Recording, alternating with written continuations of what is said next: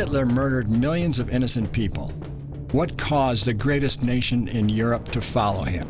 Why did Catholics and Protestants shout, Sieg Heil, and look the other way as six million Jews were butchered and burned? What is the Hitler syndrome? Could it happen again?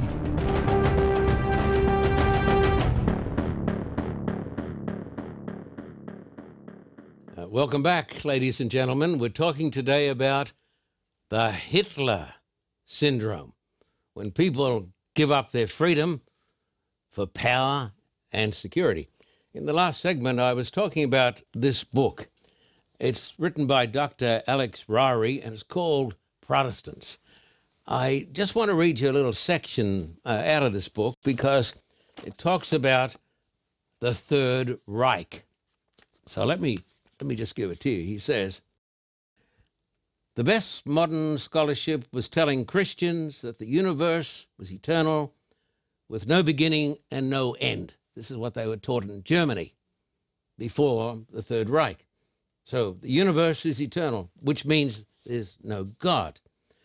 That a progressive life force of some kind drove the world's development. That the Bible was a collection of myths, forgeries, with almost no roots in real history, and that humanity was evolving to ever greater wisdom and virtue. A virtue being defined in social Darwinian terms that left little space for quaint notions like justice and mercy. And so Germany was infiltrated in these liberal ideas um, like other parts of the world today. Perhaps I shouldn't tell you where. But did you know this? That Nietzsche, who was the great architect of the Third Reich, is possibly in the schools of philosophy in the great American universities, he is the most popular author. Nietzsche. No God, that might is right. And the Bible is just a, what do you call it? It's a load of myths. And so when they got rid of the Bible, they got rid of the Old Testament. And when they got rid of the Old Testament, Hitler said, well, now we're going to get rid of the Jews. And so they murdered the Jews by the millions. It was like a repeat of the Inquisition. We spoke about the Inquisition. How can you how can you understand that priests and bishops and religious people are going to burn men, uh, women, and children, and they're going to burn them. Uh, and while the fat is fizzling in the fire, they will be singing their hymns. That's what they did. The Grand Inquisitor in Spain says that he personally burned 31,000 heretics. And most of those were Roman Catholics.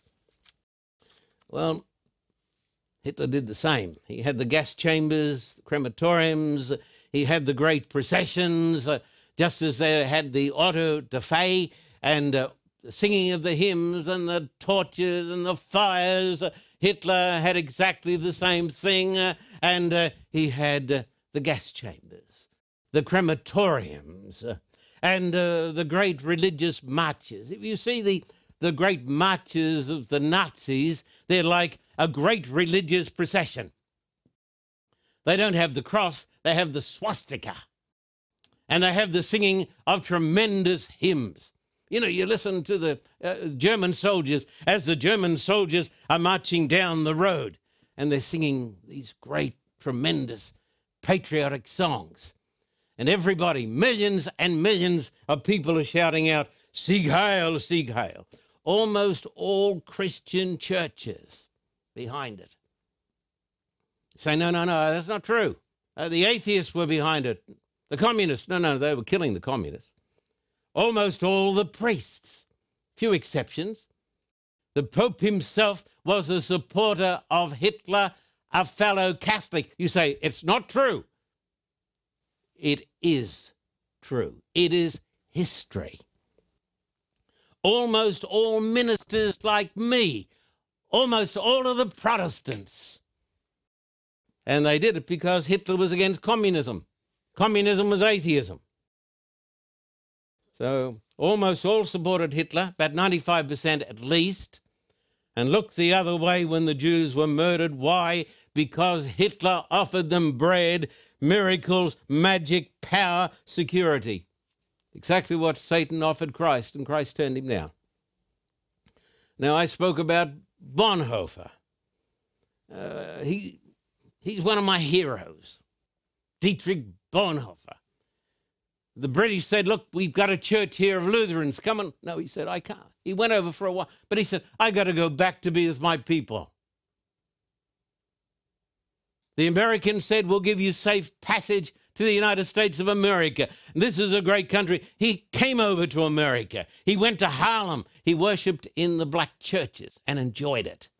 He said, They've got some spirit and we've, they've got some soul, and we've lost that in Germany. But when he smelt the burning flesh from the crematoriums, uh, he said, uh, I am going back to be with my people. He was a soldier. What about the others? 9th of April, 1945. Just two weeks before the American soldiers got there and liberated the death camp, they let him out and they hung him up. This man, hung up, strung up, put to death. Uh, because he had the power of no. He was not a conformist. He didn't fit in. Some people get on even church committees, and all you can see them do is say, Yes, yes, yes, yes. It's my job. Yes, yes, yes. My security. Yes, yes. What about your conscience? It doesn't matter, doesn't matter. Yes, yes. God understands. Yes, He does. He understands you're a coward. Mm-hmm. But this man was no coward, a Lutheran minister, strung up by the neck. I think they used uh, piano wire. So he'd live longer. The question, of course, is what would we have done? The author of this book, Alex Ryrie, says, Don't be too hard on the Germans. We weren't there. If we had been there, we probably would have done the same thing. You see? We would have done the same thing. But I'm not a fatalist because we have the capacity of choice. Because God loves us, He made us as free moral agents with the capacity to choose. You can't force me to go against Christ. And uh, Dietrich Bonhoeffer said, I will follow my Christ.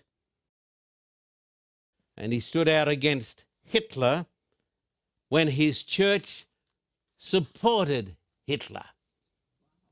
Of course, all the churches, all the churches, with a few exceptions. Now, a last day scenario. Please look at Revelation 13 and verse 11. Revelation 13 and verse 11. Then I saw another beast, a kingdom, coming up, or a power coming up out of the earth. He had two horns like a, what does it say? a lamb, spoke like a dragon. Now, many, many good Christians here in the United States of America say this is Protestant America. Goodness. The United States of America, born in greatness, nurtured on the Protestant faith, immersed in individualism, what do you think of when you think of an American? I believe in freedom. That's what you think. A champion of civil and religious liberties, a defender of freedom. Uh, America has, I think, above all other nations, the most glorious heritage. But the Bible says to speak like a dragon.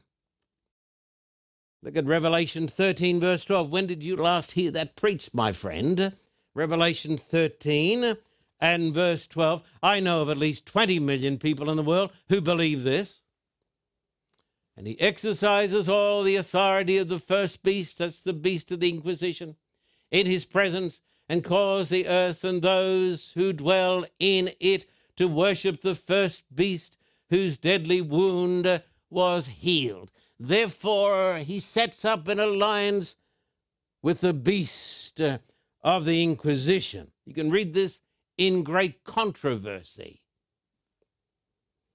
And then, verse 13 he performs great signs so that he even makes fire come down from heaven on the earth in the sight of men. There you have miracles, mystery, magic. Cast yourself down, do a miracle. Christ said, No, I don't want you to follow me because of the miracles. It is written. Miracles, mystery, and appeal to the senses. And then verses 16 and 17. Revelation 13, 16 and 17. He causes all, both small and great, rich and poor, free and slave, to receive a mark on their right hand or on their foreheads, and that no one may, may buy or sell except one who has the mark or the name of the beast or the number of his name. So, I'm not going to go into this now because I'm going to tell you something. It's a lot more than what you think it is. It is a mark of universal conformity. Yes, sir. Yes, sir.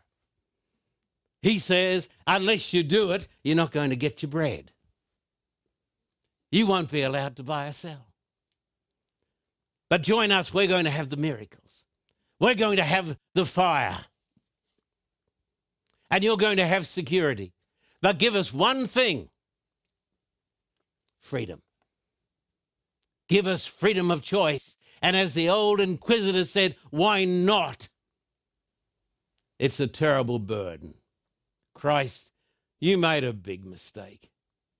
Freedom is an intolerable burden. Most people don't want freedom, they want bread. And that, of course, is the voice of the Antichrist. So, in the last days, people will be asked to give total conformity. There will come a great religious movement to force people into conformity. Look at me.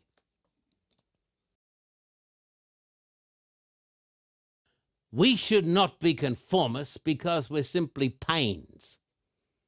There are some people, we should not be, should I say, individuals just because we want to be different.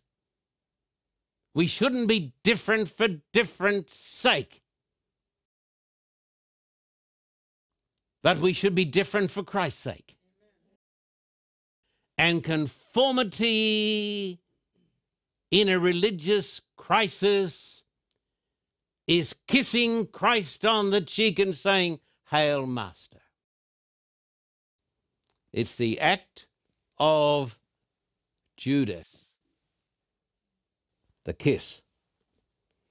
I ask this question could it happen in America?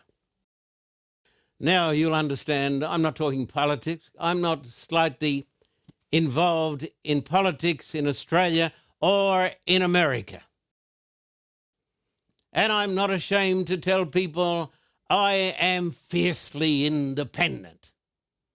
Now, I know I probably fall out with everybody, but so be it. Let me tell you folks something. I don't want another bunch of people telling me how I ought to think. I don't want a big political party saying, you got to think and you got to march in step. Oh, oh. No, I don't want that.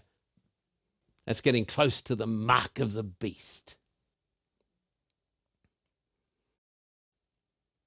I don't want a church hierarchy saying to me, you've got to see it this way, because I say my authority is not a hierarchy of the church, it is Jesus Christ speaking through his word, the Bible. Amen. You see? That's what a Protestant is supposed to be. And a lot of Catholics agree with me today on this. Okay. Could it happen in America? We're not talking politics. I ask these questions, don't answer them. Are people in America swayed by oratory in great rallies? Do people in America easily swallow and digest lies? Are people inflamed with hatred for each other? Do people put political parties before honor, duty, and country? Honor, duty, and country. God, honor, duty, and country. But do people put politics before that? Are people stirred up to hate other races like Hitler stirred them up to hate the Jews? I've got lots of Jewish friends. I've got two great Jewish doctors who work really hard to keep me going. Some of my best friends are the Jews. But the Christians and the rest were stirred up in Germany to hate the Jews and to sing songs and march as they could smell them burning. Now, if you can say yes to any of these questions, then now is the time to resolve to follow Christ and not man Remember Dietrich Bonhoeffer. Number two, to be when needed a nonconformist, not a troublemaker. Some people, you know, I've been a pastor for more than 50 years, and you have some people who just like to be nonconformists because they just want to cause trouble. We're not talking about pettiness and stupidities. We're talking about moral integrity. Not a troublemaker, but a person of conscience. To refuse to go with the crowd when the crowd is going in the wrong direction. To vote against the hierarchy when the hierarchy is wrong. Oh dear. To refuse the Hitler syndrome. So, in the last days, the vast majority are going to not say Sieg Heil, but they're going to do the equivalent. They're going to get in lockstep. And today in the Western world, as an Australian, as an American, I can tell you, people are taught to conform and to go with the majority and not to think for themselves. That's getting people ready for the mark of the beast. And if you're that sort of person, and if you think you're secure in your salvation, so do the people in Germany who put Hitler on the seat of authority and great power. It's good to be a nonconformist when the times demand it. I'm going to take you now to the plains of Dura in Babylon. I want you to take your Bible and turn to Daniel 3, verses 1 and 6. Daniel 3 and verses 1 and 6. Nebuchadnezzar, type of Antichrist, the king, made an image of gold. Its height was 60 cubits, its width 6 cubits. He set it, up, set it up in the plain of Dura in the province of Babylon. And he cried out, he said, Here is this thing whoever does not fall down and worship shall be cast immediately into the midst of a burning fiery furnace. Now, please, let's just think about it. Here are three young guys a long way from home. And when you're a long way from home, and when you are a hated religious minority, it is not a comfortable feeling. Some people say, Oh, I couldn't do this. I wouldn't be comfortable. God help you. We need to be uncomfortable for Jesus when He asks us to be. Goodness me. I've heard people say, oh, it puts me out of my comfort zone. Say, would you like my handkerchief so you can cry? Come on. So here you got three young men. There's this big image that represents the Antichrist. The king says, you got to fall down and you got to worship this. If you don't worship it, into the burning fiery furnace. Now, Daniel 3, verse 7, I think is the next verse I'm looking for. I think it's verse 7. So at that time, when all the people heard the sound of the horn, the flute, the harp, had a big orchestra here by the looks, the lyre in symphony with all kinds of music, all the peoples, nations and languages fell down on their noses in the dust and worshipped the gold image which King Nebuchadnezzar had set up. So off it goes the music. What do they all do? All down. That's the tyranny of the crowd. That's the Hitler syndrome. That's to go along with the majority. Whether the majority is right or not, but I've got to get my bread. I've got to get my security. What's my freedom? Freedom's not very important if I don't have security. So what's the choice? Well, if it's a choice, I'll have security any day. That, of course, leads to the mark of the beast. But there were three who wouldn't fall down Shadrach, Meshach, and Abednego. they wouldn't get down. Daniel 3, verse 15. This is just a little summary. The king says, Now, if you're ready at the time you hear the sound of the horn, the flute, the harp, the lyre, and psaltery, in symphony with all kinds of music, and you fall down and worship the image which I have made, good. But if you do not, do not worship, you shall be cast immediately into the midst of a burning fiery furnace. And who is the God who will deliver you from my hands? So he says, I'm giving you one last shot at it. You better do it. And verse 16, he didn't realize whom he was dealing with. Verse 16 Shadrach, Meshach, and Abednego answered and said to the king, O Nebuchadnezzar, we have no need to answer you in this matter. What don't you understand about no? That's the power of no. We will not bow down. No. What don't you get? So, what they do, they take these three young guys, these young Jewish guys, they throw them into the midst of the burning fiery furnace. People say about the martyrs when they were burnt, oh, of course, you know, they didn't feel any pain. Oh, were you one of the martyrs? You come back to tell me. No. On the whole, the martyrs felt a lot of pain. If you're being frizzled with a slow fire, because sometimes they would wet the wood. So it took hours to burn them. Christians did this in the name of God. People do all sorts of wicked things in the name of God.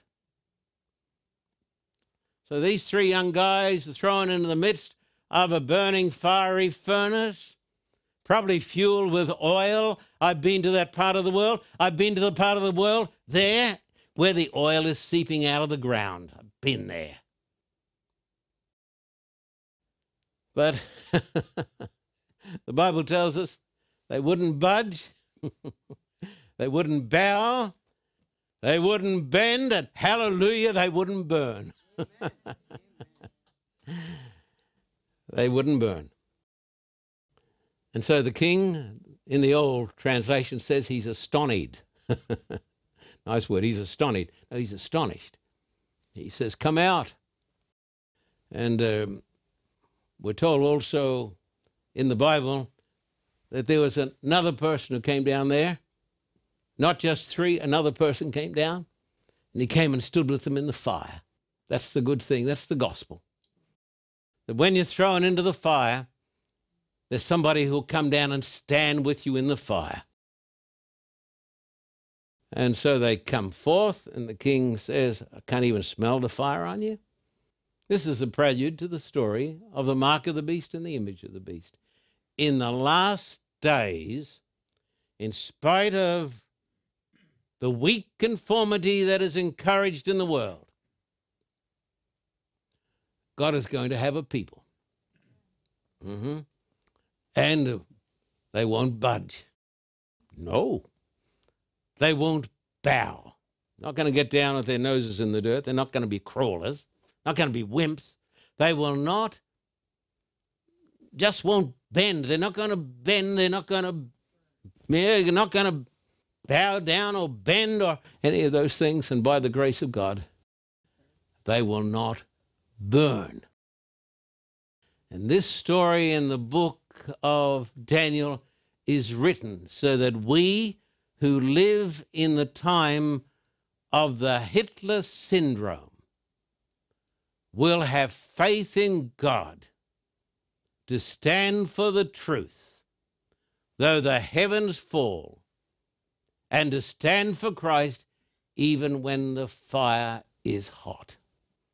God, my friend, will have a people in the last days who will defeat the Hitler syndrome and will go home with Jesus to glory for his praise. Amen and amen.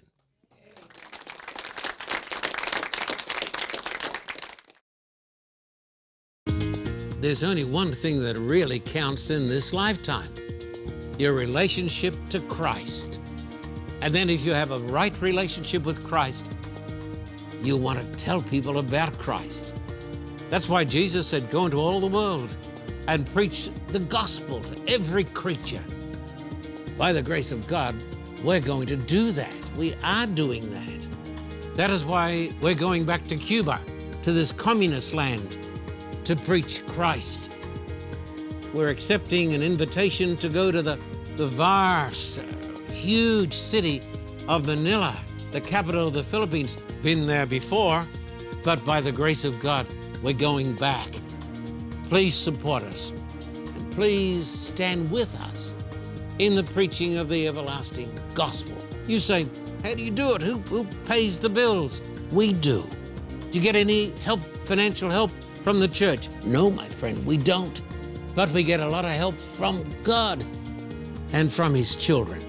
Please support us in the preaching of the everlasting gospel. It's the most important work in all the world.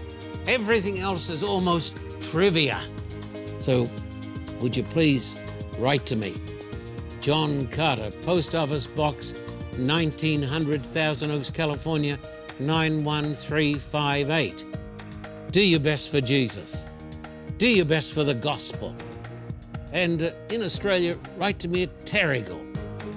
And we promise you this every dime, every dollar is going to be used to win souls to our Lord Jesus Christ. Please write to me today.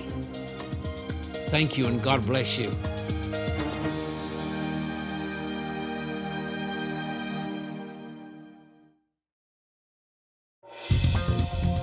For a copy of today's program, please contact us at P.O. Box 1900, Thousand Oaks, California 91358.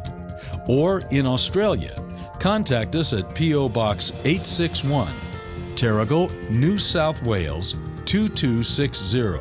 This program is made possible through the generous support of viewers like you. We thank you for your continued support. May God richly bless you.